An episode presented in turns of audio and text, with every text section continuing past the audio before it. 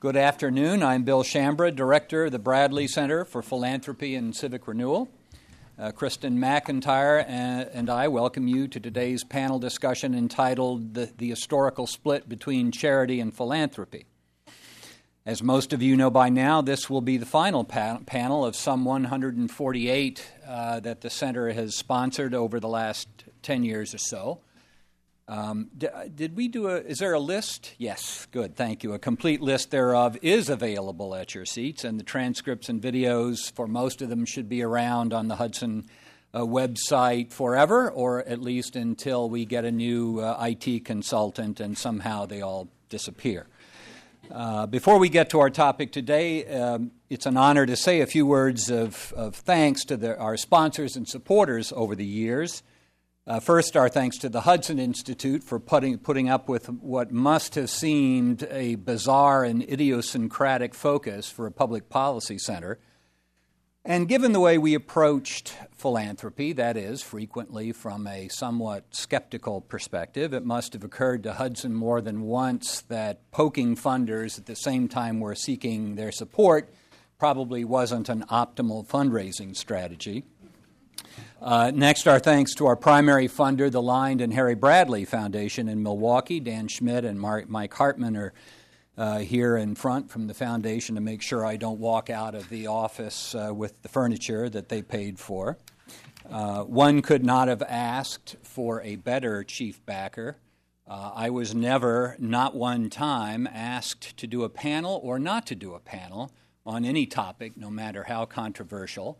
Uh, and we did, in fact, over the years, hold panels on some topics that other leaders in the world of philanthropy assured me were better left unheld. Uh, all their relations with us, Bradley staff modeled the principles of good grant making that most other foundations honor in the breach, uh, general operating support, minimal rec- reporting and minimal metrics, uh, and in general, the trust that we knew what we were doing.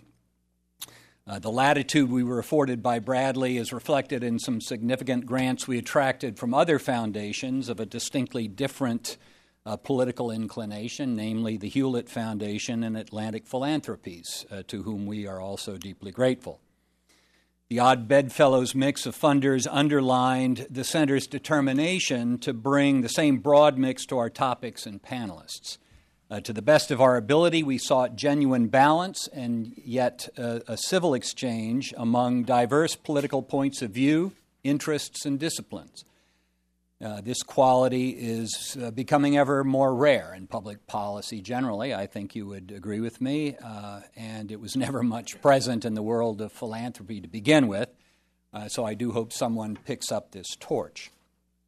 Our thanks today is also owed to the panelists who helped us to achieve that mix over the years, some of whom are uh, in the room today. Scott and David on, the, on our panel today have been in, uh, uh, on other panels. Stacy Palmer is here from the Chronicle Philanthropy, who is on panels and co sponsored a number of them. Ruth McCambridge of the Nonprofit Quarterly, also a, a panelist many times and a, and a co sponsor. Rick Cohen when he was both director of, of uh, NCRP and in his uh, current status at NPQ. Uh, Sue Hoechstetter of the Alliance for Justice, Ray Madoff, who's come down from uh, Boston College uh, Law School just for this occasion. So I'm uh, grateful to her. She's been on two or three. I think Bob Ottenhoff, is he here? I think he was, yes, you've been on panels before. I know Carol Edelman has been as well.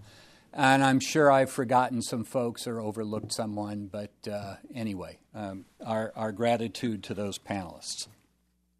Finally, we, know, we owe immense gratitude to, and I think a round of applause uh, for the two people who did all the heavy lifting for the center while I posed uh, as the director, namely Kristen McIntyre, uh, uh, currently assistant director, and um, is Krista here? She was trying to. Yes, there she is, Krista Schaefer Rogers, uh, her predecessor uh, at the Bradley Center. As I say, they are the ones who, who did all the work, and uh, we certainly owe them, I think, a round of applause.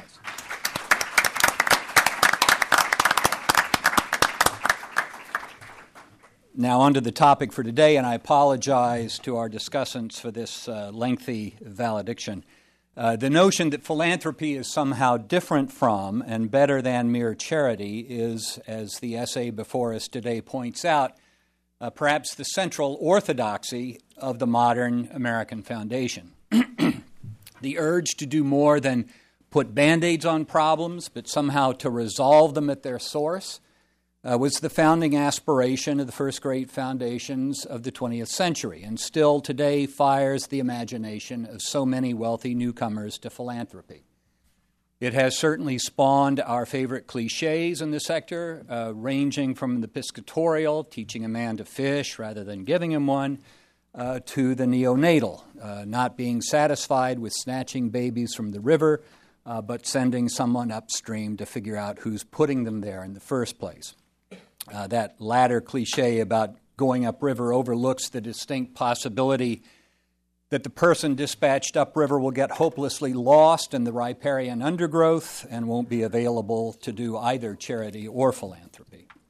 At any rate, uh, there can be no more appropriate way for the Bradley Center to exit than to turn our attention to this central distinction between charity and philanthropy which has been implicit in so many other panels. For that purpose, we're pleased, we were pleased to be able to persuade Ben Soskis to apply his newly minted history PhD skills to that issue in the monograph before us. Uh, the monograph is a fitting companion, I should add at this point, to Martin Morse Wooster's indispensable Bradley Center product, Great Philanthropic Mistakes. To help us uh, explore this charity philanthropy distinction, we're pleased to welcome not only Ben himself, uh, but also Patty Stonesifer of Martha's Table and formerly of the uh, Bill and Melinda Gates Foundation, uh, David Hammack, an historian at Case Western Reserve, and finally Scott Walter of the Capital Research Center. Uh, not, not in that order, but those are the folks that we're going to hear from. And Ben, we'll hear first from you, and you can either stay there or come up here. Good. Well, uh, first, I, I want to thank Bill and Kristen again and the whole Bradley Center uh, for supporting this research and for hosting this event. Um, I've been in the audience for many of these, uh, and I, I, think we can all agree that this is really uh, one of the few places where you can get critical and respectful dialogue on philanthropy in the nonprofit sector. So it's a real honor for me to be up here uh, though something of a bittersweet one because I also realize that I will not have a chance to be out there again. Um, so I think it's uh, it's fit for us all to give uh, Bill and Kristen uh, some acknowledgement now of the terrific job uh, that they've done. Um, it's it's a real resource. So. Um, I, I, promise not to get too choked up uh, over the course of, of the event. Um, for now, I, I want to take a few minutes um, to give a brief overview of the monograph. Um, and in a sense, I, uh, I, wrote it to provoke exactly the, the, type of discussion that I hope we'll, we'll have today.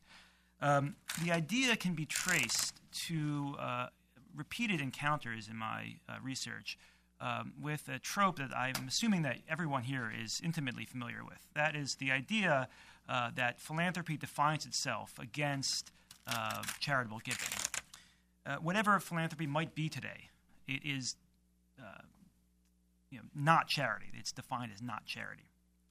Uh, and so, with that pronouncement as the starting point, I wanted to do two things.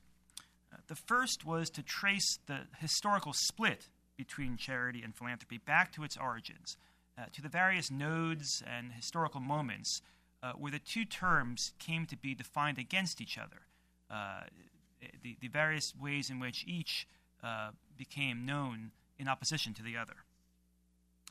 Uh, and so uh, these moments include, uh, but are uh, by no means exhausted by, the early modern period with the growing secularization of relief, the Enlightenment, when the drive to rid the world of poverty and thus the need for charity itself flowered, the French Revolution, when its supporters embraced philanthropy and rejected charity, believing that citizens had a right to relief, uh, while counter revolutionaries charged that the love of all mankind eroded more parochial affections love of home, love of nation, love of neighbor, and ultimately subverted human nature itself.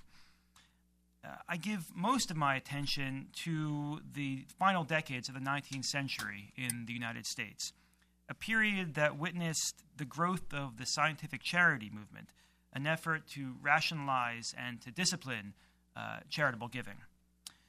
The period also witnessed the enormous growth of industrial fortunes that produced the first great wave of what we now think of as modern philanthropy and those uh, general purpose grant making institutions, the foundations uh, that uh, pursued the, the, welfare of all mankind. It's at this moment uh, that I argue, uh, in the heart of the first Gilded Age, that the split between charity and philanthropy uh, becomes the chasm that we are all familiar with today.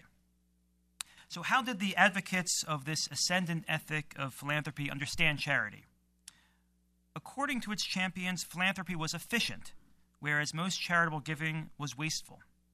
Philanthropy would turn its attentions to regional, national, and even global problems, while charity's scope was parochial.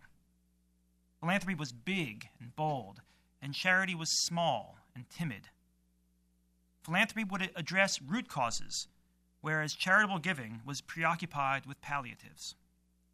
Philanthropy would be governed by rational analysis and the sober calculations of the boardroom and the laboratory, whereas charitable giving was prompted by sentimental impulses. Philanthropy would do away with the very need for charity.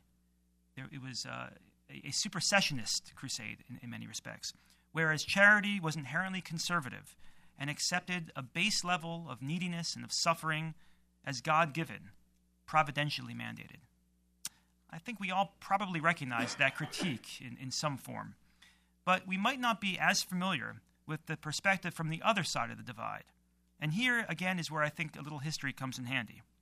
For at precisely the same moment when modern philanthropy was defining its own prerogatives by critiquing charity, defenders of charity were developing a counter critique of their own, which distanced itself against philanthropy.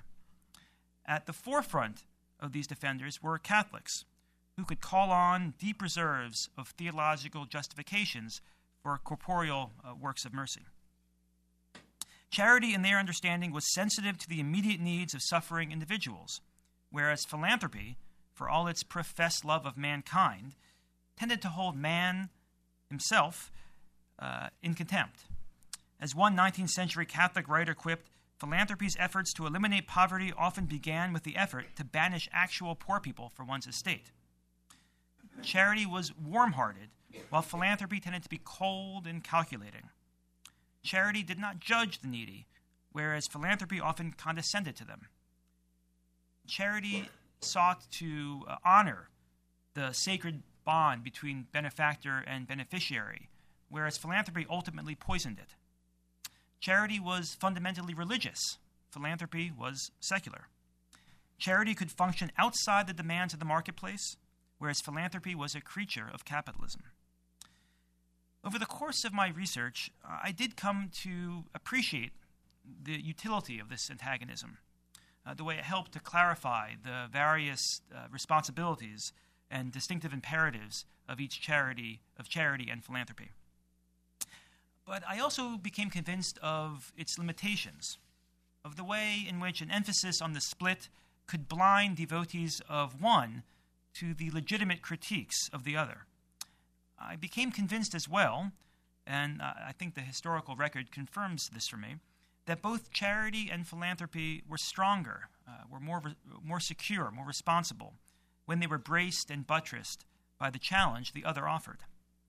And so I didn't just want to utilize history to illuminate the split between charity and philanthropy.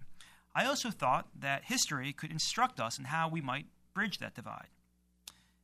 And at the turn of the last century, these bridges were well traveled.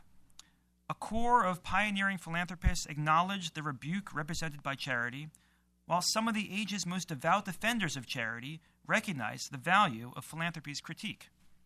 Each did not deny the tensions between charity and philanthropy, but sought to cultivate them, to turn the two moral, moral imperatives into uh, productive, if wary, partners. I focused first in the monograph on the leaders of the charity organization movement, which had its start in England in the late uh, 1860s and took root in the U.S. uh, by the, the end of the following decade. The charity organization movement dedicated itself to eradicating the scourge of indiscriminate giving and supplied many of the theories of giving that informed the early uh, modern philanthropists. Rockefeller was a major funder. Uh, one of the early founders of the Russell Sage Foundation was also, was also a leader um, of the movement. Charity organization harbored a pronounced repressive strain, and its early em- efforts emphasized the weeding out of undeserving applicants for relief and the exposure of charitable frauds. But the suspicion of traditional almsgiving had a more progressive bent and ultimately led to support for, bri- for broader societal and environmental reforms that eliminated the need for charity by addressing the root causes of poverty, to the work of what became known as scientific philanthropy. At the same time, the leaders of the movement insisted that their true aim was to rehabilitate true charity, to rescue the charitable relationship from the indignities of anonymous urban life. They championed the use of friendly visitors, volunteer men and mostly women, who would call upon the poor in their homes and, besides performing a thorough investigation of what they found there, would also develop a close and personal bond with their charges. These visitors would provide an essential counterweight to the professional and bureaucratic callousness which uh, could afflict the movement. There were strong paradoxes and tensions between these positions, which most of the perceptive leaders uh, of the movement appreciated, and I should note most modern historians have lit upon. But these leaders seemed willing to accept the tensions as the price of resisting the popular notion that philanthropy and charity were ultimately antagonistic. Mary Richmond, for instance, a leader of the movement and one of the founders of professional social work, pushed back against those who saw what she called wholesale and retail reform as incompatible ends. She complained about the ardent reformer who insisted that an hour spent writing a letter to a senator lobbying for progressive legislation would do more good than days spent in retail service working for the immediate needs of the poor. After all, she argued, those who had come in close personal contact with the suffering of the poor were ten times as likely to write that, that kind of letter in the first place. At their best, charity organization proponents recognize the value of seeing both charity's limitations, and thus the need for philanthropy, and charity's essential promise. In the words of the movement's first historian, which I chose as the title of the monograph, they understood that the end and aim of all charity is no charity, and in another sense, the end and aim of all charity is more charity. Uh, it's a motto I think all of us would do well to ponder. I think gener- that general idea was embraced as well by a core of early 20th century Catholic charity reformers, men like William Kerby and John Ryan, who I also highlight in the monograph, along with the work of the leading Catholic lay uh, charitable group, the Society of St. Vincent de Paul. They insisted that Catholics must not sheathe Catholics' critical power and must continue to call out the dangers of a reliance on secular philanthropy. But they also pushed their co religionists to expand Catholic Charity's individualistic orientation, to address broader societal conditions, and to endorse reforms such as unemployment insurance, minimum wages, and the regulations against child labor. These reformers acknowledged that an embrace of the providential nature of poverty, which allowed for the blessings of charity, could, mac, could mask unworthy reactionary tendencies. The leading journal of the, of the Catholic Charity Reform, Reformers, for instance, banned invocations of the biblical dictum, the poor you will always have with you, which frequently accompanied uh, defenses of Catholic uh, charitable giving, arguing that it promoted, quote, bad logic, bad social philosophy, bad exegesis, and bad apologetics. The reason why I thought it was so important to focus on these bridge builders of the past was that the distance today between charity and philanthropy now seems as wide as ever, and in part because in so many intellectual provinces, philanthropy seems to be the only legitimate paradigm with which to engage voluntary giving. Philanthropy's status and supreme confidence has been bolstered by a faith in market based approaches to social ills, by the spread of an entrepreneurial ethos that fuels big, ambitious schemes of social uplift, and by the concentration of wealth that has provided men and women with the resources to make good on those ambitions. But those ambitions rarely take in the more modest promptings of charity. As one study from the Indiana University Center on Philanthropy has recently suggested, the wealthier a giver, the less likely he or she is to donate charities directed towards meeting the basic needs of the poor. As I suggested before, I think this gap between charity and philanthropy is a real problem for all of us who care about the sector, since each has so much to learn from the other. But in my monograph, I also suggest some intimations of the resurgence of charity as an oppositional ethic. And again, the stronger uh, that charity is in this role, the more secure the bridge becomes between charity and philanthropy. Uh, the recent pronouncements of Popes Benedict and Francis, for instance, in which charity stands against the excess of the bureaucratic state or of the deified market.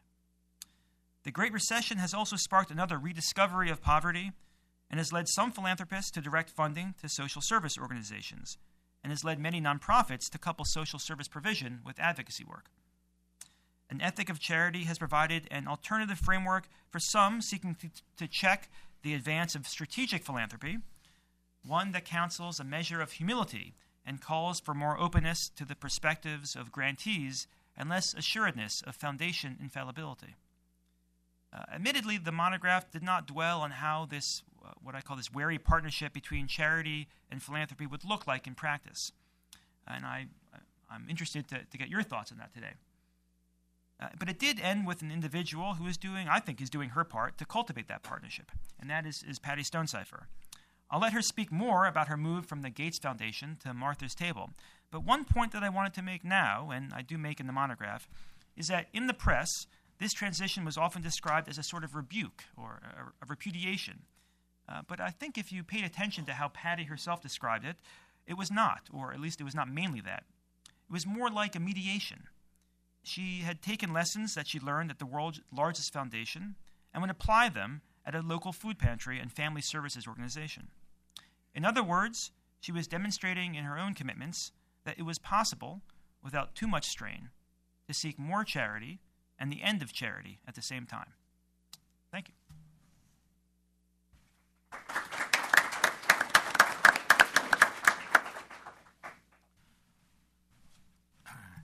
So I want to begin also by thanking uh, the Hudson Institute, the Bradley Center, and Bill Schambra for organizing this event and including me. It's very hard to believe that the Bradley Center is ending uh, because it has done such an excellent job of bringing people together from such a wide range of views, a contribution very much in the spirit of both charity and philanthropy. I also want to thank Ben Soskis for proposing today's topic and writing such a learned thoughtful and provocative essay about charity and philanthropy. And I hope what he said now will encourage those who haven't yet read it to, uh, to, to look, at, look at it in detail. I'd like to make uh, three, just three suggestions about our topic. These have to do with our reasons for consulting history on such matters, uh, with different definitions of charity, and with what, and finally, with what charity and or philanthropy might achieve in the U.S. and what we might want them to achieve. If I read Ben's paper correctly, he argues here that the study of history can help us reflect on our own motives and purposes for engaging, uh, for, for, uh, engaging in the giving of time and treasure. Uh, historical investigation can help us consider what we really want to accomplish through our strategies and plans and to think whether we are paying appropriate attention uh, to the humanity of those we aim, directly and indirectly, uh, to assist. Ben's paper seems to me excellent in arguing for this use of history. I'd suggest that history can also be used to help us think about the larger organization of society as a whole and about the ways in which society and government shape options, and hence can help us think about the possible implications of possible changes in policy and law. Maybe that'll bring us back to the uh, Hudson Institute's concern with policy, um, uh, and, and the ways in which policy and law uh, shape uh, charity in the United States. Regarding definitions, I think Ben does a really wonderful job of explicating uh, the distinction between charity and philanthropy that was drawn by Andrew Carnegie and elaborated by several others at the end of the 19th century and the beginning of the 20th. And I applaud his extended discussion of the ways in which Catholics have objected to the critical definition of charity uh, uh, as being an incomplete discussion. I would add that Christians long distinguish between works of corporeal charity or mercy and works of spiritual charity or mercy. Um, and I want to call attention to that distinction. Corporeal charity meets the need of the body for drink, food, clothing, shelter, and care during incarceration and illness and at death. But in Christian thinking, there is also spiritual charity to instruct the ignorant, uh, counsel the doubtful, admonish sinners, bear wrongs patiently, forgive offenses willingly, comfort the afflicted, and pray for the living and the dead. Carry out spiritual works of charity, it's necessary to support, as the uh, Elizabethan statute of charitable uses put it, in Britain's turn to a sort of Protestant uh, uh, version of Christianity. It's necessary to support schools of learning, free schools, scholars in universities, churches, education and preferment of orphans, maintenance for houses of correction, and other objects of that sort. For many people educated within a tradition that places an emphasis on teaching and learning, on careful and disciplined thought, uh, on engaging others, uh, it is and has been charitable to build institutions and to celebrate valued principles. Those who live within such traditions have learned patience not only in bearing wrongs, uh, but in seeking to persuade others and accepting delays. In any case, the, in practice, the legal definition of charity in the United States has long included gifts to underwrite spiritual acts of charity. These include support for religious houses of worship, for religious schools and seminaries, for students, teachers, and religious officials. A big part of the story of charity or philanthropy, uh, not only in the 19th century but down to the present, has to do with giving in small amounts and large for immediate use and also for endowments, for Protestant dominations, for Catholic institutions, for individual congregations and branches of Judaism, and to the many smaller religious communities. Uh, the end result intended by such giving might be an increase of individual benevolence and caring. The immediate purposes often have to do with bricks and mortar, with scholarship and retirement funds, with endowments. At the end of the 19th century, some of the biggest individual donors continued to support the religious purposes, the religious institutions, and the schools sponsored by religious institutions.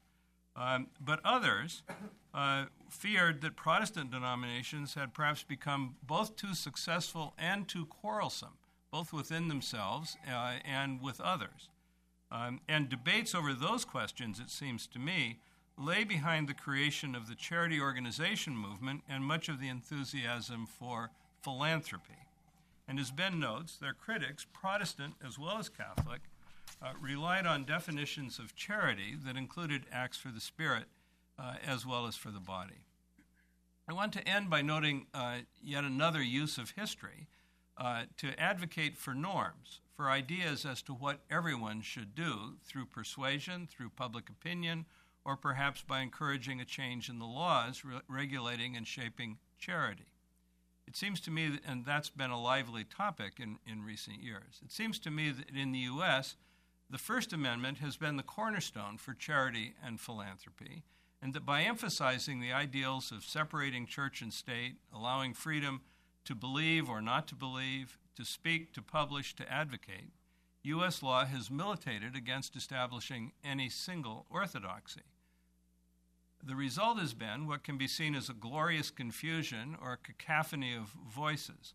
Among the positives, we might perhaps count America's ability not only to develop uh, multiple religious movements, but also to contain and limit religious conflict despite the variety and often strong disagreements among those committed to different faiths and philosophies.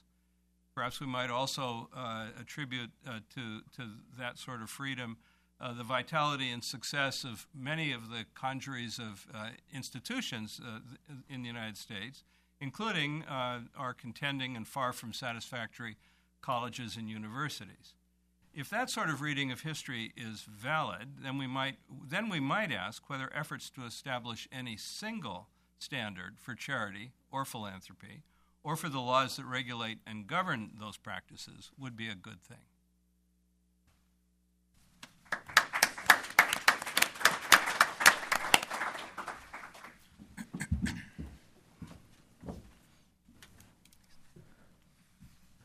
Well, I'm going to follow my colleagues here. And before I jump into this discussion, it would be a failure of charity and of justice if I didn't say a word about Bill Schambra and his work here at the Bradley Center. Uh, Bill has given generously uh, to all of us and the entire nonprofit sector uh, from his own intellect, uh, but he's also given us something painfully rare in this sector, and that is thoughtful criticism and serious debate. Uh, to the shame of our sector, there is hardly anything that matches the 148 panels that Bill has provided from this agora. Uh, uh, but beyond that, uh, Bill has not only provided an invaluable forum for philanthropic critique, he's also practiced it personally, uh, going like Daniel into such dens of lions as the Chronicle of Philanthropy and even the boardrooms of billion dollar foundations. Uh, his personal scholarship has given us all much to ponder, and I know that I, who first met Bill in the summer of 1983 at AEI, can say that the relationship between my musings on all things charitable and communal on the one hand, and Bill's wisdom on the other, uh, resembles what Emerson said of philosophy after Plato just footnotes to the master. Uh, now, turning to Benjamin Soskis's uh, monograph, uh, it's only just to say that it is an excellent piece of work from which I learned a great deal. Uh, I know Bill especially wanted me to comment on the Catholic portions, uh, since my own study of Catholic social teaching began that same summer of 1983 at AEI. Uh, and here, too, uh, have, I have only praise for Ben's work, although I will add just a little bit of extra material uh, later on. Uh, my highest praise of Soskis's work would be that it exemplifies the Catholic inclination to prefer both and to either or. Uh, Soskis invokes both and in his very title, and throughout his essay, he shows that it's better to have both charity and philanthropy rather than to set them at odds with one another. Uh, in addition to praising his work, I want to ask Soskis a few questions that his good work raised in my mind these may aid in our discussion, uh, and then I'll add a few thoughts on further readings and on other Catholic uh, material. My first question would be to ask for a bit more specifics on just how charity can help correct philanthropy. Uh, as Soskis writes, quote, philanthropy is more secure when supported by charity's correctives, and charity is stronger when braced by philanthropy's critiques. Uh, I agree, but many devils are in the detail. Uh, my second question follows from this How specifically can philanthropy correct charity? Reading between the lines of Soskis, uh, I think I see three possibilities hinted at, and I'd enjoy hearing his thoughts on them. Uh, a, it's a question of scale. Philanthropy urges charity to think big. Uh, B, it's a question of where you aim your help at the causes of suffering or the symptoms.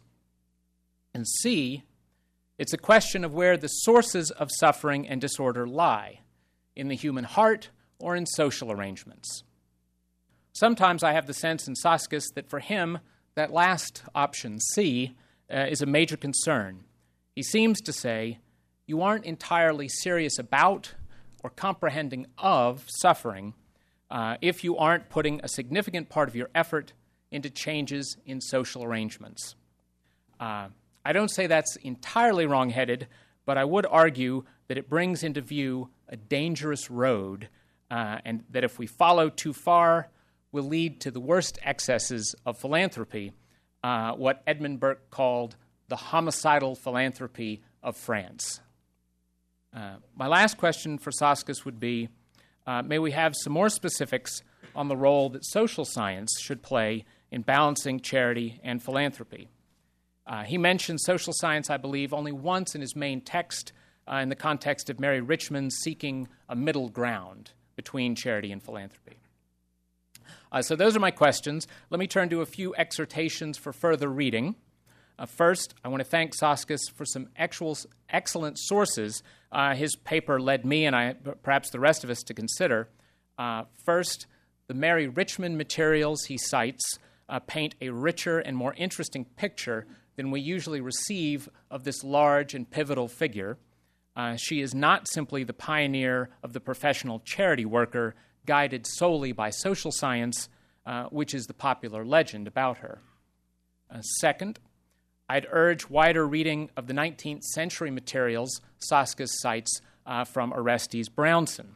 Uh, even an overzealous Catholic like myself, uh, who for some years received his salary from a nonprofit named after Brownson, uh, hasn't read widely enough in this important Catholic convert and pioneer. Uh, Brownson has a taste for the polemical, but he is a deep thinker uh, and a provocative observer of America. Let me recommend a few other readings which Soskis lacked the space to explore uh, or that go a bit afield from his focused topic. Uh, first, Tocqueville, and not just his famous Democracy in America, which outlines how a modern liberal republic can flourish and overcome a selfish individualism, but also his other masterpiece, The Ancien Regime and the Revolution, which explains how France was the failed mirror opposite of America, uh, which, thanks to the contempt for one's countrymen bred by an over centralized government, exterminated the habits and even the capacity of citizens to come to each other's aid. Another important Tocqueville reading uh, is his brief memoir on pauperism, uh, which was reprinted some years back with an invaluable introduction by Gertrude Himmelfarb. Uh, in that work, Tocqueville contrasts private and public charity uh, with a preference for private. Uh, and speaking of Himmelfarb, uh, no one interested in our topic should fail to read her two great histories on that topic as it played out in Britain, uh, both before and during the period uh, that Soskis covers in America. Uh, first, there's her idea of poverty, England in the early industrial age, and second, poverty and compassion, the moral imagination of the late Victorians. Uh, I'd note in passing that Himmelfarb shows the harm done by Thomas Malthus, who propagated bad social science uh, in both the moral and statistical senses, uh, and went on to influence the gruesome eugenical philanthropists of the 20th century. Uh, another author to read, Marvin Olasky, mentioned in passing by Soskis in his uh, monograph, uh, shouldn't be missed, especially his archival history uh, of the early centuries of America, the tragedy of American compassion. written, I believe, thanks to a year's fellowship from the Bradley Foundation.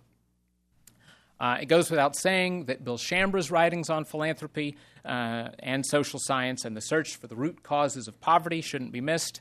Uh, but in addition to these more negative critiques, let me urge everyone to read Bill's uh, 2009 Bradley lecture at AEI uh, because it gives Bill's history of the positive alternative that he favors, uh, namely strong, self healing local communities and nonprofits. Uh, another great source of wisdom on the decline and future promise of what we in America call the independent sector is the work of the man who coined that term, uh, the late Richard Cornuelle. Uh, since he's so little known, let me give you a little taste of his thought from an essay published in the spring 1996 issue of Philanthropy magazine, published by uh, the Philanthropy Roundtable. Quote, Philanthropy was, from the beginning, enthusiastically involved in the project to nationalize community. It financed the studies that documented the presumed inadequacies of primary and voluntary institutions. It trained the specialized professionals who now comprise what critics call the new class. It financed the new institutions that devised the step by step centralization of responsibility. Early on, philanthropy moved from providing direct services to advocacy, dutifully and consistently advocating transfers of responsibility to more monopolistic, centralized, professionalized, and authoritarian institutions. In the 1950s and 60s, I was a philanthropoid. Then it was simply understood that philanthropy's task was to lubricate transfers of responsibilities to ever more remote and authoritarian institutions. Uh, for those who want an accessible yet knowledgeable introduction to the understanding of charity in the Jewish, Jewish and Christian scriptures, uh, I recommend Gary Anderson's recent book, Charity, which concentrates on the term in the Old and New Testaments, but also follows it into the Middle Ages and the Reformation, where changing views presaged some of today's secular ideas of philanthropy. And now, uh, before I turn to my final remarks on Catholic sources, I want to stress the value of a landmark essay that uh, Soskis cites Brian Anderson's criticism of the American nonprofit known as Catholic Charities uh, in City Journal. Uh, it has the revealing title, How Catholic Charities Lost Its Soul. Uh, and in this vein, I can't help adding uh, that you shouldn't miss Daniel Patrick Moynihan's speech at the inaugural meeting of the group Independent Sector uh, in early 1980 uh, also available on the Philanthropy Roundtable's website. Uh, the very Irish Moynihan was disturbed that in that very year, quote, for the first time, more than 50% of Catholic Charities' budget came from government. More than half. In time, there cannot be any outcome to that encroachment save government control. Okay, uh, now just a few quick Catholic quotations uh, to add to uh, Ben's good work. Um, he mentions Pope Francis uh, briefly, and I just wanted to add uh, three brief quotes that show uh, what I think is actually a theme of his papacy and reveal that he is not a conventional liberal, however much the New York Times editorial page may like to think. So listen to this. This is his very first homily as Pope. Uh, he cites the three scripture readings and says that their themes are walking, building, and professing. And then he says, professing. We can walk as much as we want, we can build many things, but if we do not confess Jesus Christ, nothing will avail. We will become a pitiful NGO, but not the church, the bride of Christ. When one does not profess Jesus Christ, one professes the worldliness of the devil. Uh, a little later, at a general audience, uh, Pope Francis explains Today I begin a new series of catecheses on the church. To speak of the church is to speak of our mother, of our family. The church, in fact, is not an institution focused in on itself or a private in- association, an NGO. And then lastly, this is just an impromptu talk that he gave again the first year of his pontificate uh, this time at Rio de Janeiro at World Youth Day. This is uh, part of this is often quoted. I want the church to go out into the streets. I want us to resist everything worldly, everything static, everything comfortable, everything to do with clericalism, everything that might make us closed in on ourselves. The parishes, the schools, the institutions are made for going out. If they don't, they become an NGO, and the church cannot be an NGO. Okay, uh, one more source. This doesn't make any appearance in, in Ben's monograph, but I think it's, it fits perfectly and should be added, and that's Mother Teresa. Uh, not an American, but somebody uh, widely respected and read in America and in our own town. There's an AIDS hospice not far from here uh, that her Missionaries of Charities run. Uh, they're now active, of course, in about 140 countries around the world.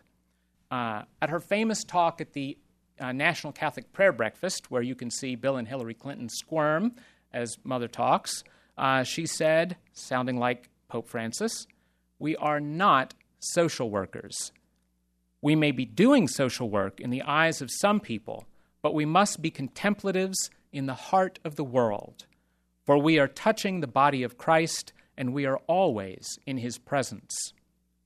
You too must bring the presence of God into your family.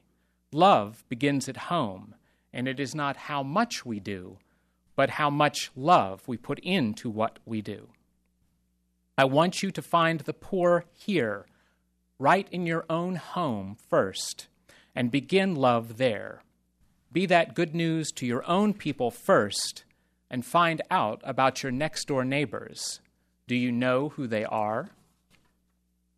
Uh, similarly, she said in uh, No Greater Love if someone feels that God wants from him a transformation of social structures, that's an issue between him and his God. We all have the duty to serve God where we feel called. I feel called to help individuals, to love each human being. I never think in terms of crowds in general, but in terms of persons. Were I to think about crowds, I would never begin anything. It is the person that matters. Never worry about numbers. Help one person at a time, and always start with the person nearest you. That's a daunting challenge to each one of us, each and every day, uh, and it is not a final solution to the problem of suffering. But history has given us reason to be fearful of final solutions. Thank you.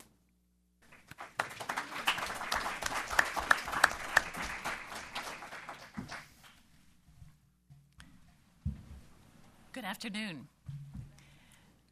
I asked to go last because I am the one that doesn't have the academic underpinnings to this work, um, but I've been well informed and well supported by those who do. So I'll just add my thanks very briefly to Bill and Kristen and those who uh, supported you in this important effort to increase the dialogue around the important issues of philanthropy um, during a period of, of historic growth in the sector where we all have much to learn. Uh, I was a, a, bit puzzled when first contacted about this paper because I think, in some ways, my own journey uh, describes uh, the fact that there isn't this, this isn't an either or. Um, uh, Benjamin did a great job of explaining why in history it was often set up as an either charity or philanthropy. But I think in practice, we've seen a lot of people that have made the journey from one to the other or who have used their abilities up close with what you might call charity to inform those back further in the system with what you might call philanthropy. And my own uh, path uh, to, to this day as today is one that started with 20 years in the business sector.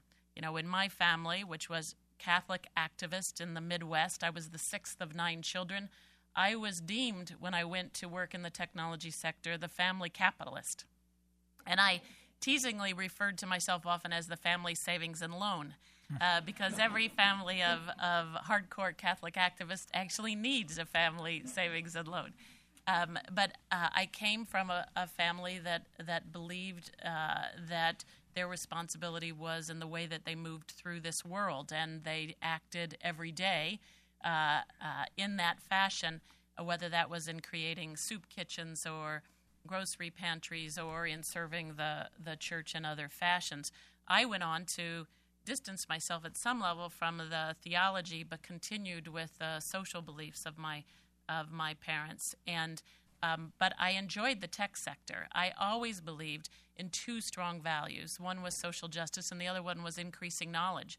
And I believe that the opportunity for the tech sector in the 70s and 80s and 90s to increase knowledge was far greater than any of us have in the philanthropic sector, absent perhaps higher education in the in the social sector. And I was proud to be part of building that engine. And equally uh, st- saw my responsibility still to be up close with the needs in my community in Seattle, as well as back to the system level with building software that would reach around the world and change lives in ways that none of us even dreamed at the time.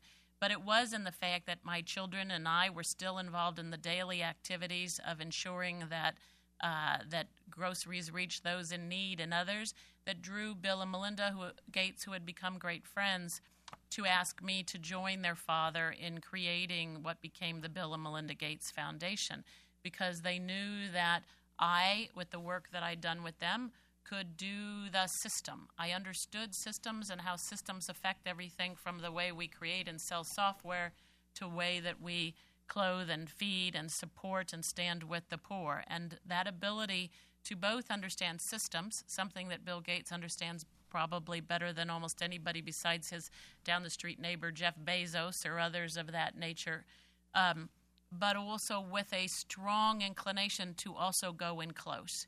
And that is what we hoped to create at the Gates Foundation. But with size and complexity comes a tendency to stay back at that system level. And I found the ability to touch so many systems with the resources and the and the strategies and the partnerships and the institutions that Gates was able to partner with to affect the systems of, of vaccination, to affect the systems of micronutrient supplies, to affect the systems of housing and uh, transitional housing in Seattle. Um, but I missed that opportunity to combine going in close with pulling back far. And in moving back to my roots at Martha's Table, I've been able to combine the best, I think, in some ways, of both worlds, in that I have that chance to stand with, as Pope Francis says in one of the uh, quotes that Benjamin uh, that Benjamin references. He he declares that life is means working to eliminate the structural causes of poverty, uh, promote the integral development of the poor, as well as small daily acts of solidarity in meeting real needs which we encounter. And I have that privilege today. I can be here with you, thinking and informing and discussing the big systems of philanthropy and charity. And tonight I'll be on the corner of 2nd and K, uh, administering to the needs of the poor that are those with mental health or other problems that keep them from uh, adequately addressing their own needs today for an evening meal. Alongside of me tonight will be a very senior USDA official who is the person that is shaping the future of food stamps. And that's the special gift that I have been given by being able to go down close and ha- being able to pull back is offset some of the weaknesses of those of us who are in close every day. We are so good at the solidarity, at standing with the needs, but we sometimes don't have the luxury of stepping back to understand and reflect the way we're doing today. I, I call my Sundays now strategy Sundays because there is no strategy when you're worried about whether the bus lights, the brakes on the bus matters, and whether the uh, whether the the food from Chipotle has pork in it, and a lot of the people won't eat the pork. The the needs of these frontline organizations can be overwhelming, and we need to encourage those who are up close to be able to spend the time and invest the time and give them the resources to reflect, to bring others close to the issues, and to build up the voices of those who have the issues. And that is one thing where when you ask the critical question, which is how can philanthropy uh, offset charity and how can charity help um, correct philanthropy, one of the things we really do need is instead of talking to philanthropists and charitable givers is to actually hear directly from those who we are talking about here. Um, and for instance, at Martha's Table, we recently received a very small gift from a local philanthropist, not very small, a small gift from a local philanthropist to build up an effort called Witness to Hunger. So that a dozen family leaders that we come into contact with regularly who experience monthly hunger, who are working, by the way, they are the working poor, can come with me and be with me and stand with me in the circumstances that we have to share with you why is it? What is the right philanthropic government business solution? And we, we as the frontline organizations can do that for philanthropy and, by the way, for government and for business is raise those voices, not just ours as the Mother Teresa's or the Patty Stonesifers or the whatever, but raise the voices of those who are struggling to change their own system. And then for those back to the system, uh, I appreciated that Ben understood that when I said I'd had enough white, white papers and PowerPoint presentations to last a lifetime, the fault of those who work primarily in philanthropy is this issue of bureaucracy and standing back often keeps you away from understanding what are the rocks in the pockets of those you serve. And I'll use a very good example, which is in, in looking at changing agricultural productivity, one of the one brilliant philanthropist gave money to develop a new form of bean that would be much more robust, produce much bigger crops, and rolled it out, and three years later didn't understand why no one was using it. And the answer is it takes four times as long to cook it, right? But by not standing with, and, and the time for cooking was more important than the time for planting uh, because the women were doing the planting. So the likelihood of being able to invest that in the cooking was an improper trade off. And that's why we need to invest in those that are the front line, that are truth tellers, that are clear, that will measure, that will tell, and that will speak truth to not just power, but to all those who have an investment. At the same time, make sure that those who have the wealth to affect the system are learning directly from those in need and the organizations that serve them. So I think that is my role today is to be that person who's down close and I have the privilege of also seeing the system. So I thank you and everybody on the panel.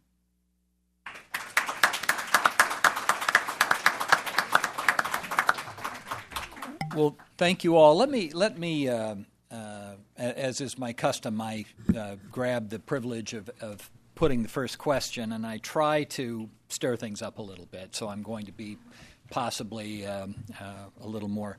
This is going to be a little more sharply put than it than it might uh, justify. But uh, you know, Ms. Stone, Stonesifer, listening to your background, um, you know, a, a, lot of young people uh, uh, who, who, are now not so young in the sector have have background, including me, have background similar to yours. Um, one of the the imbalances, though, I think in in this question and in philanthropy today is, you know, young people are now uh, going to institutions of higher education, coming out of service programs in which they get a particular kind of understanding of what service is about. Uh, they go to institutions of higher education where they're encouraged to um, enter into let's say, uh, s- studies that, that are more concerned with the systems. Right. I mean, this is if you are if you're an aspiring and ambitious young person, uh, you don't you don't you're not absorbing Catholic social thought at the feet of your parents and, and in a large family. Uh, you are, in fact, learning about systems and learning how to manipulate uh, the systems and learning how to, you know, breed a bean that will be uh, so much more effective than all the beans out there in the world. And they never encounter anyone along the way who will say to them, right, uh, the women, you know, who are going to be cooking this bean, you know, don't want it, you know. Um, and uh, this, this, I mean, this has struck me uh, in the course of the last 10 years as being a problem that's getting worse. I mean, you know, we can talk about the balance between philanthropy and charity, uh, and I know, Ben, you talk about some, some hopeful signs, including uh, Ms. Stonesifer's career, and I think that's absolutely correct. But for young people today coming up, isn't, isn't the aspiration to go into, you know, to go from Harvard to the staff of the Gates Foundation, uh, the Rockefeller Foundation, whatever, and be the person who manipulates the systems, right? Because that's where I mean, you can justify it to yourself by saying, well, this is obviously where I can do the most good. But in fact, of course, there's something of a power trip about that, right? And I, and I just wonder is, uh, can we really be hopeful about this? Is there really a, is there really a kind of a return to uh, the charitable critique, which was strong earlier because of the historical uh, institutions that resisted it, uh, resisted philanthropy? But I don't know that it's there anymore. Anyway, so I, I'm just you know, for, for everyone, you know, what do you think about that? Is, isn't there, in fact, a, a radical imbalance on behalf of the philanthropic as opposed to the charitable? Well, uh, I, I do think, you know, the, the attention given in the last 10 years to um, big new philanthropy is appealing. And there's a, certainly a, a large group of people that want to be part of that. It's nice to give away money, right? But the much bigger group that I see, and you all would know statistically, is young people as makers, young people as trying things, whether they're creating a baby food company, but part of their idea is that part of that baby food goes X, or they're doing programming all day, but doing social code work for organizations like Martha's Table at night. We have 10,000 instances of service. If we could absorb all the creative ways that young people want to serve by fixing the roots of our, our vans or by changing the uh, ways that we, um, you know, what is, uh, what is the Uber of food matching between surplus and uh, um, a need, the, there is they don't draw the bright lines that we've drawn here between charity and philanthropy. They are socially engaged and see social engagement, whether they're a bond trader or a, um, or going to work for the Gates Foundation or working at the Hudson Institute. The entwined nature of social change and daily activity just for me, I don't I don't see these young people making the bright line. I would say so. I mean, I do think there is an imbalance. I mean, I think it is possible that um, the kind of social enterprise discourse sometimes incorporates elements of direct personal contact with the poor. But I, I agree with Bill that the balance is probably shifted, at least in, in the, in, the, ways people think about the sector and in the ways that the leaders of the sector talk about it, the ones who at least who get the most uh, ink. Um, it's philanthropy is the dominant paradigm now. Um, my answer to that, I think, betrays my own academic background, which is one one way to address that is to have a little more historical imagination. Um, new philanthropy is is uh, is one of the oldest things there is. Philanthropy is always saying it's new, uh, but I think this this obsession with newness um, is linked to some of the uh, lack of engagement with other ways and other means, other modes of, of thinking about um, the responsibility to do good. And so, um, maybe because it's what I, have been trained in, I, I do think that um, encouraging people in the field to think a little bit about uh, what has come before, what's worked, and what hasn't worked, um, will gives a sense of um, humility or, or uh, some uh, a certain degree of modesty that. Uh, balances some of the excesses of, of the phil- philanthropic mindset. I should say, though, that I, I, am not a, a, know, I think those ambitions and that um, that hubris does have its place as well. So uh, you don't want to completely eliminate it. I, I think the, the main uh, the main goal is to find a balance, uh, a way of kind of communicating between these two modes of, of thought. Um, and I, I think that history is at least one way of doing so. Yeah, David, you. Uh, I'm I'm not sure how to how to how to respond to such a large question mm-hmm. as uh, what you know what what are young people what's wrong with young people today. Kids these days. Um, uh, uh, in a, uh, I don't mean to uh, rock and roll music and all that. Kids. Right. Yeah. it's a it's a long-standing uh, concern. A couple of I can mention a couple of concrete examples. Um, one of my PhD students had a daughter who was really bright and capable and went to Yale, and then she but they were born in she was born in China and uh, she used to go back to Beijing and teach her grandparents' colleagues' children English in the summer, and then come back. So she was sort of extraordinary background. So after her first uh, sem- first year at Yale, she went to China for a summer, and she went to a, a place in the west of China, and was associated with a university where they were trying to introduce new crops. And she immediately saw that the guys at the university were guys, and they wanted to talk to men, but it was the women who actually planted things. uh, and so she immediately confront. She had no hesitation in confronting the guys uh, at the university who outranked her by gender and by age and by position, and sa- explained to them they were missing the boat. Uh, she was perfectly confident in representing that, that view in exactly the way uh, that you've described.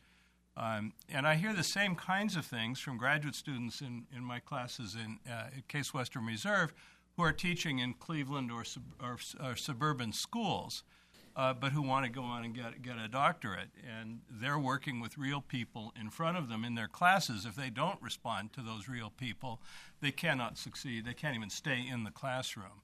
So um, I think one of the questions that your question raises is whether whether as a society, we're paying enough attention uh, to those kind to people in those kinds of situations and talking about the satisfactions that they can get as um, and and also as as uh, Patty Stonesifer is saying, giving them the opportunity on the weekends to reflect on on what they're doing. And I don't I don't maybe that's something that could call for more attention.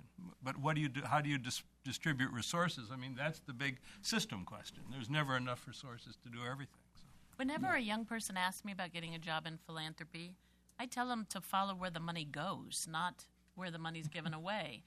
We, we stopped at one point with this issue of everybody that ever worked in health applying to the Gates Foundation as the ultimate way to play out their vision of a healthier world and figured out that we're like there were a hundred times more jobs we created it was probably a thousand times more jobs we created in the field and the number of people in academia the number of young people in academia the math is is is totally outside of the philanthropy as these large organizations begin to distribute. So, the best way to get a good job in the philanthropic world in most of these organizations is go do a fabulous job someplace where you actually really do learn something. So, I, I just, I don't actually think what I, mean, I hope you guys are wrong. I don't think the um, elitism. I think most philanthropies are are taking seriously about the need to keep having fresh water, uh, new people coming in that bring different perspectives it seems to me a critical answer and part of the reason that I left when I did. Yeah. So, wh- how would you explain the small amount that philanthropy spends on direct social service to the poor? I think people are afraid. I think that it, it's not. It's and it, by the way, it's not a small amount of dollars. It's a small amount compared to the bricks and mortar institutions where no one ever is embarrassed by that new computer science building or the wing of the X. Right? You're just not embarrassed by that but there is some concern that the dollars given to Martha's Table for feeding the poor tonight are going to be gone tomorrow. And then what is there then? Am I making the right decision? Is it the right choice? Um, and I, I, think that's a legitimate question for people to ask, which is is this the right place in the system for me and my dollars and my energy to intervene? Um, that, that said, I do think we could tilt that. There's only so many opera halls we need. We've determined that, right, with the recession, that some of them weren't needed that were built. Um, and I think we could, we, we do need to make sure that the social service area is a good and hearty place. And one of the things that's happened over the last decade that philanthropy caused to happen at the front line was going from measuring what I call seats and sandwiches, which is what we measured at Martha's Table, to measuring reduction in food insecurity or in what happened with literacy attainment as opposed to attendance um, that those things really matter, and that increases, I hope, philanthropists' willingness to put real bucks behind it if they can see that the system actually changes with the investment. Scott, do you want to get it before we go to the audience? Do you want to? Well, I, I, don't have much to add, mm. to, add to that. Mm-hmm. I would just add to. Uh, I'm counting on you saying yes. There is an imbalance, and, and uh, philanthropy is uh, is a tyrannical enterprise. Uh, well, that, that's easy, echoing yes. Orestes Brownson. Yes, that's okay, easy. that's there, good. There, there, there, certainly is an imbalance, uh, and it's going to be much worse without you uh, manning that podium. However. Personing the podium. yes, the um, I would add, uh, Ben talked about uh, historical imagination being valuable, and I, I thoroughly yeah. agree. And I, I would just uh, put in a plug as well, of course, for the religious imagination, um, purely on the empirical level. That is to say, uh, yeah. you don't have to believe the, any of the revelations, um, but re- it is simply true that religion provides uh, great profundity in both theory and practice. There is the profound practice of the missionaries of charity at the AIDS hospice a few blocks from here. Uh, that's profound where practice is concerned. And there's also profundity at the level of theory. If you read Mother Teresa's thinking about what she does and why she does it, or if you read Orestes Brownson or Pope Francis or Pope Benedict, um, just as an empirical matter, um, there is much for a young person uh, to both think about and to imitate in daily life uh, in, in both cases. Gotcha. Thank you. Okay. We have eight minutes left in the lifetime of uh, the Bradley Center uh, oh panel gosh, series. So, so we need some questions. Um, and These uh, the end times. Yeah, right. Except for the end time, end time questions. Yes, please. This gentleman right here. Yeah. Oh, yes. You have to have the mic. You have to please state your name and affiliation and talk directly into the okay. mic. Uh, Kieran Raval with American Philanthropic LLC. Uh, if you're talking about the end times, I guess I'll pose a particularly, maybe too particular, but particularly Catholic question to Scott first, and then maybe whoever wants to weigh in. do you see a shift in um, Catholic social teaching? Um, particularly, I'm thinking with the Second Vatican Council and in Gaudium et Spes, where there's talk of they're moving from the particular, they're moving to a, a wider scope where there's talk of global governance and, and these sorts of things. Um, do you see any sort of shift there in the council and, and any effect that has on the Catholic theory of, of charity and philanthropy uh, from that point? There certainly is some shifting, and uh, Ben, in his monograph, doesn't uh, spend a lot of time with the Vatican II documents, but he does talk about uh, Paul VI, who was the second of the two popes during Vatican II, uh, and his encyclical Populorum Progressio a few years after uh, Vatican II, which is, in a sense, the, the, the most extreme on the system side of things. but I think with with John Paul II and with Benedict, uh, and even arguably with Francis, you see uh, a much greater stress on the personal charitable uh, without denying the, the importance of the, the larger picture. Um, partly, I think, because, Bill, they realize this the same way you do, that in our modern discourse, there is an enormous discussion, uh, enormous emphasis on uh, the big picture uh, and a neglect of the person to person uh, at least in what we say, maybe not in what we do. Okay, more questions? Yeah, Bob, did you?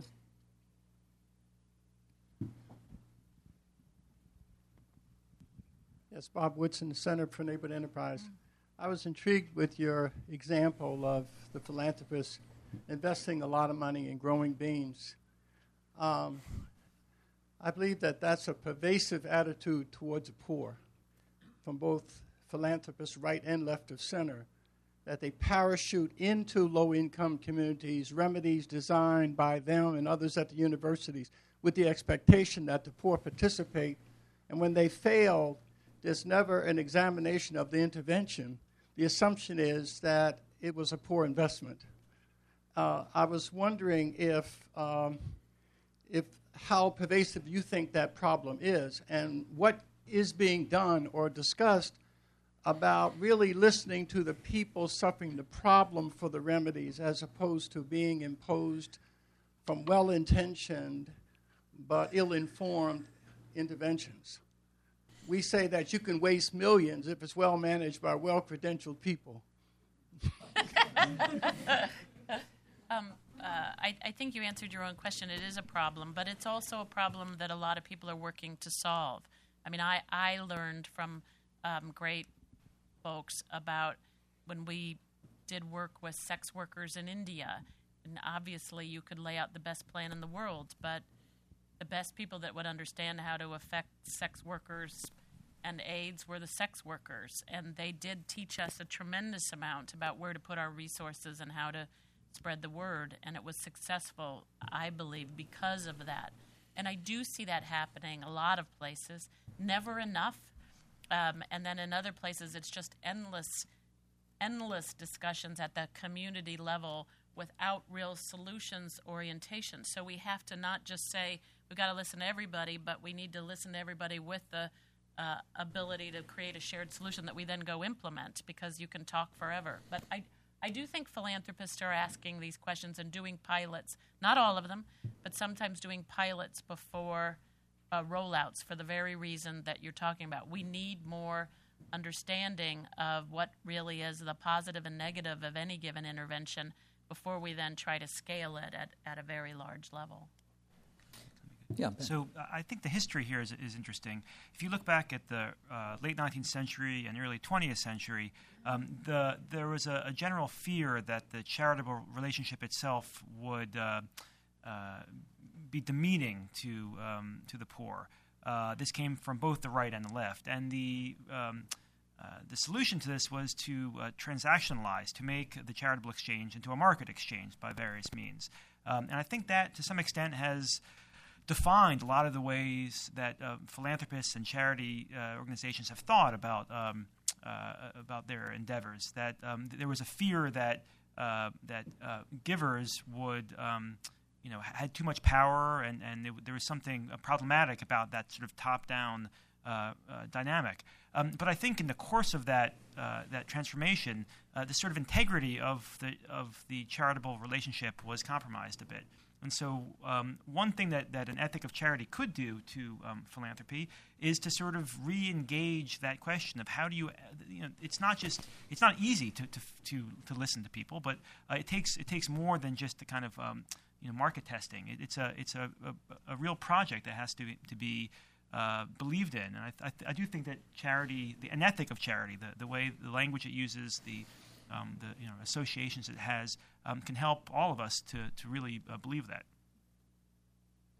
One thing uh, that history might contribute, this has been a, a pet peeve of mine, uh, and w- which I, of course, uh, drag out at every opportunity, but the, uh, you know, simply the history of philanthropic uh, efforts to help the poor in any given situation. I mean, we we have histories of the war on poverty and so forth uh, with, uh, with, some account of what the Ford Foundation did.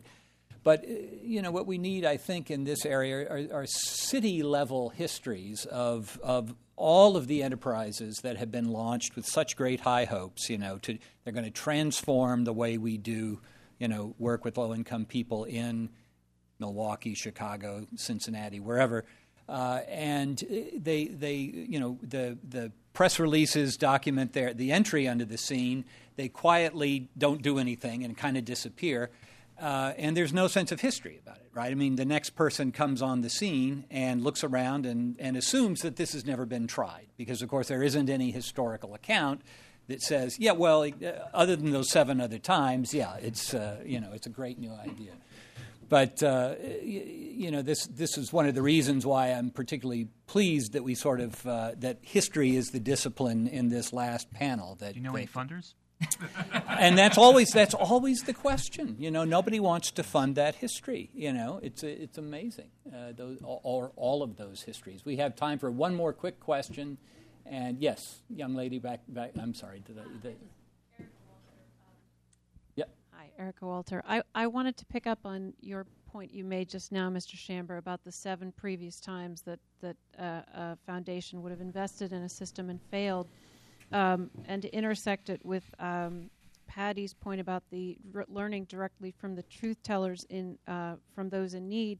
What happens when um, we don't pay attention to the truth tellers and we continue as philanthropists to fund a bankrupt system, um, say like the public schools, where people like uh, Taylor Swift, who just announced that all the profits from her latest single are going to go directly into the New York City public school system, or you know which, whatever public school system you like, the Walton Foundation, etc. I mean, we, we keep that that issue in particular. We don't seem to learn the lesson. We keep funding it, and we're not listening to those in need who are the children who are telling us in various ways the system is failing us. But what what what are we? You know, as philanthropists, we continue to to to fund it. So I just like your comments on that. Quick quick responses. Well, the, the, the, history of the Annenberg Challenge, has, which is the most famous um, funding disaster of this, uh, particular sort, namely of, of, public education. That has been chronicled somewhat by the Fordham uh, Institute uh, in several of the cities where it was tried. Um, very, very little came of the billion dollars uh, that was sunk. Well, and, uh, and honestly, um, that was using Taylor Swift as an example. Um, unfortunately, a lot of those big sp- we, we the media likes to cover what is new, especially if it's associated with a, a bright lights name, it would be great if five years from now you tried to measure whether, first of all, did that money go and did it have impact, and that somehow that knowledge would be seen. I do think it's one of the beauties of current technology is that that w- information will be accessible. I can guarantee you someone's going to ask and follow that question, and that hopefully future philanthropists, future Taylor Swifts will wonder whether or not that mattered. Now, they first thing they may wonder is how many Google hits did I get on that announcement today, right? And then, but but let's presume good intention and say that she really also wants it to affect children's lives, and that should be knowable with the level of transparency and interactivity that we have. I'm optimistic that more of our lessons, as long as we have opportunity to reflect on them, more of our lessons will be knowable in the future. More of our histories. There isn't much that Gates is doing that someone isn't obsessively tracking right now, right? Well, that's a good thing when that much money is in one place. It's a very good thing. And, uh, you know, they don't think it's a good thing from day to day, and I'm sure I didn't when I was the one in charge from day to day. But over the long arc of history, that's going to be a very good thing. Yeah, John. Yeah, I, I wanted to just John, take, John gets the last question since uh, he represents Hudson, which has put up with the Bradley Center for so many years. well, I actually wanted to take that in a different direction. I wanted to take this opportunity on behalf of Hudson, my colleagues here at the Institute, to, to thank uh, Bill and his partnership with Bradley and his colleagues. He's brought some of you in this room who've been willing to kind of think about uh, uh, what's going on in philanthropy and what we can do, what we can't do, to take some of the issues that are underneath the uh, activity of caring for our fellow human beings and to make us think uh, more seriously about them and relentlessly make us think more seriously about them. Uh, uh, I've never actually talked to a donor who said I was offended by something that Bill did and uh, uh, I don't like Hudson as a result. They may be offended by it, but I think his intelligence, the kind of people in this room that he's brought to the fore, and, and create the questions that everybody knows is serious if they're thoughtful. Uh, I want to thank him, and I've also I, this panel has made me think about the, the, the the contrast that he's insisted on bringing correctly to this. And I, far be it from me for, to take a different track from Taylor Swift, but I, I can't help but in this season think of "It's a Wonderful Life," where the measures are not the measures that you think of in kind of uh, quantitative philanthropy. The measures may be the changes in people's lives that are the most profound, but are not measured and aren't even seen. So uh, Bill's made us not forget that. And I believe that is a great service that uh, it is sad on this day to think will not be as frequent, although I still have hopes of enticing him back for uh, occasional uh, out of retirement tours on the topics that'll still be enduring. But thank you, Bill, for what you've done for all No, of us.